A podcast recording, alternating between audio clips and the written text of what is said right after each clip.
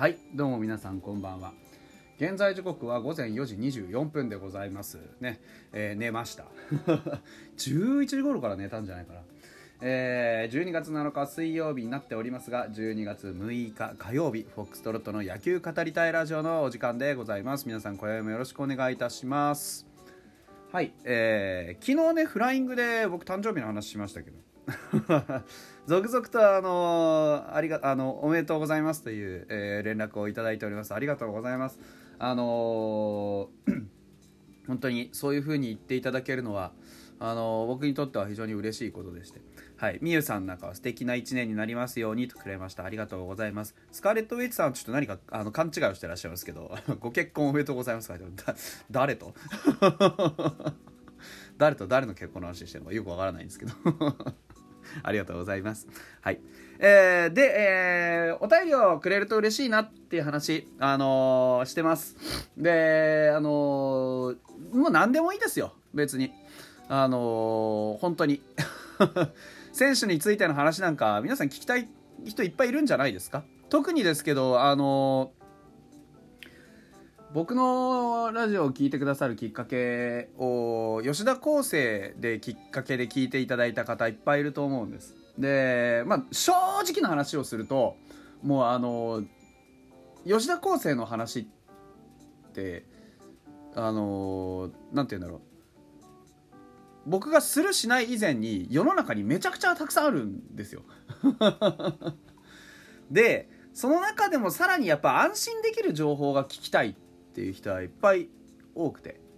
で逆に言うと同じようなことを別に吉田康生に対してじゃなくて例えば堀君とか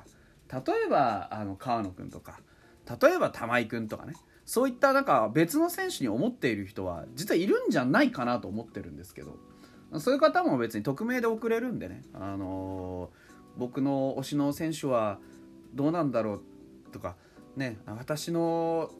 好きなあの選手は一体どんな感じなんだろうとかそういうのでも別にいいと思うんですよ。あの数の高あの多い少ないっていうのは関係ないので、うん、むしろあの、ね、情報が少なくて困ってるんですっていうところこそそういうね情報の一つになっていければと思ってますし逆にあの吉田康生のファンの方とか例えばあのねえー、浅間君のファンとかもうちょっとファンの多そうなねそうあのー、ところあるじゃないですか上川端とかね、うん。えー、そういうところの、あの選手のファンの方もあのどうせ他の人が聞くからとかいうことではなくて本当に、あのたくさん送ってくれるといいなと僕は思っております。そういう意味で豆福さんからいただきました。えっ、と、お疲れ様です。転職もかあのいろいろあると思います。お疲れ様です。あの9月にね、ちょっと転職をしまして、僕がね。ありがとうございます。えー、選手のことを聞いてくれるありがたい的なトークでしたが、吉田君の話はお腹いっぱいでしょうが、まあ、あの、正直な話、めちゃくちゃ来てた時期があるんですけど最近あのそういう風に僕が自主的にいろいろ喋るもんだからあのあんまり逆に来なくなりました、うんでもあの吉田君ばっかりのラジオじゃ当然ないのであの本当に他の選手も含めてね吉田君もそうですしあの他の選手も含めて、えー、お便りねなんかこういうこと聞きたいよって、まあ、これから読みますけどそういうのがあれば送っていただけるといいなと思います。えー、どこどこに居場所を置くかにもよりますけど同期も入団してくる後輩にも怖い存在がいてどの選手にも言えることでしょうけど毎年開幕までざわざわしてしまいますと。えー、やってみないとわからないと言われそうですが、北山的にピッチャー事情の予想できましたらお願いしたいなと思います。もう一つ、モンキーショルダーというモルトご存知ですか？やたらとついに流れてきて気になって知っていたら割り方等を教えていただきたいですと。いずれ洋酒の知識を生かした仕事しないのかななんて思っていますよと。あー、なるほどね。ありがとうございます。最後になりましたが、お誕生日おめでとうございますと。ありがとうございます。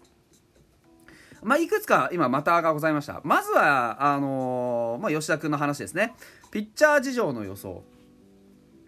うんとピッチャー事情の予想っていうのがどこのどのエリアによるのか、まあ、当然その起用方法ね今言ってた身の置き場所居場所にも関わると思うんですけど、まあ、彼自身は先発でやりたいと言っているのであれば先発の事情から言うとあのローテローテーションの上の方ってのはもう固まりつつあります。表ローテというのはあのもう簡単ですよね。ポンセ、えー、加藤上沢あ伊藤この4人からあまあなんて言うんでしょう。うんまあ選ばれる。表ローテーションっていうのは例えばカード3連戦ですよね。1カードね。その3連戦の3枚。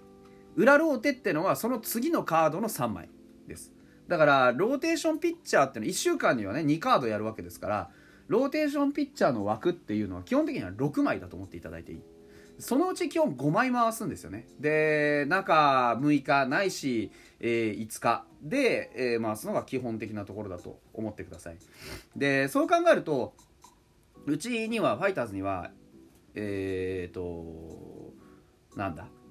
今言った4人、えー、伊藤上上沢ポンセ加藤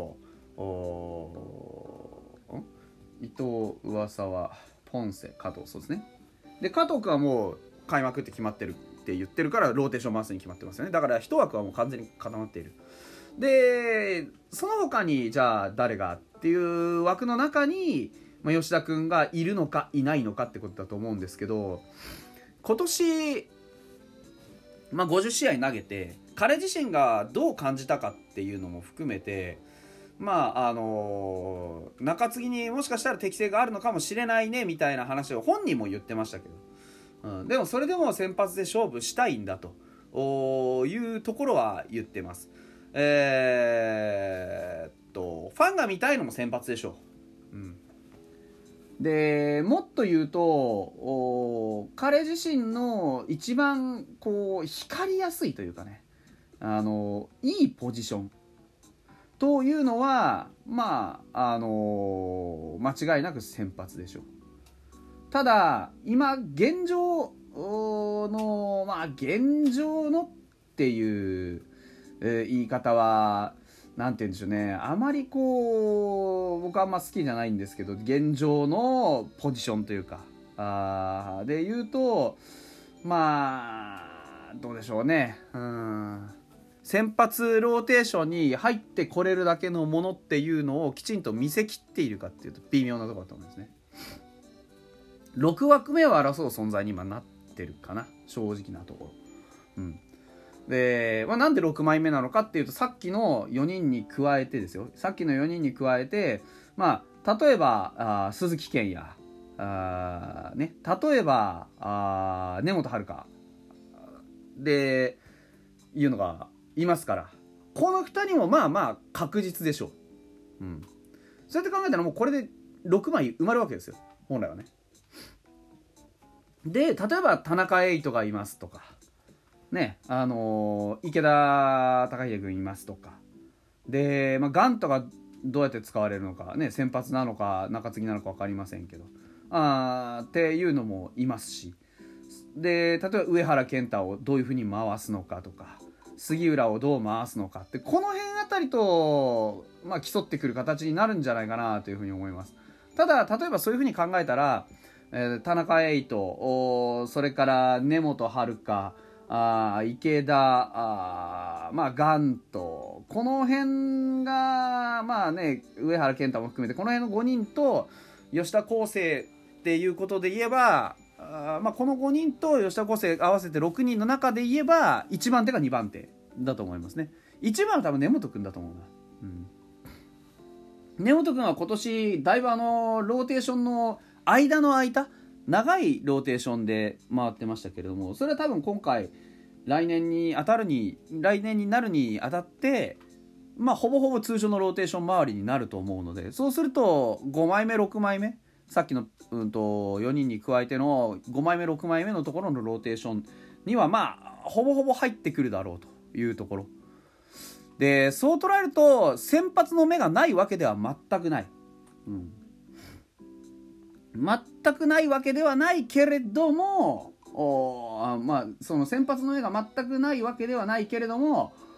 あーんと長いイニングはまだ任してもらえないかな。っ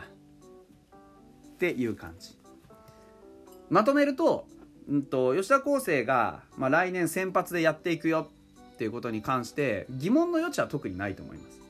ただそのポジションとしてはローテーションの5枚目ないし6枚目。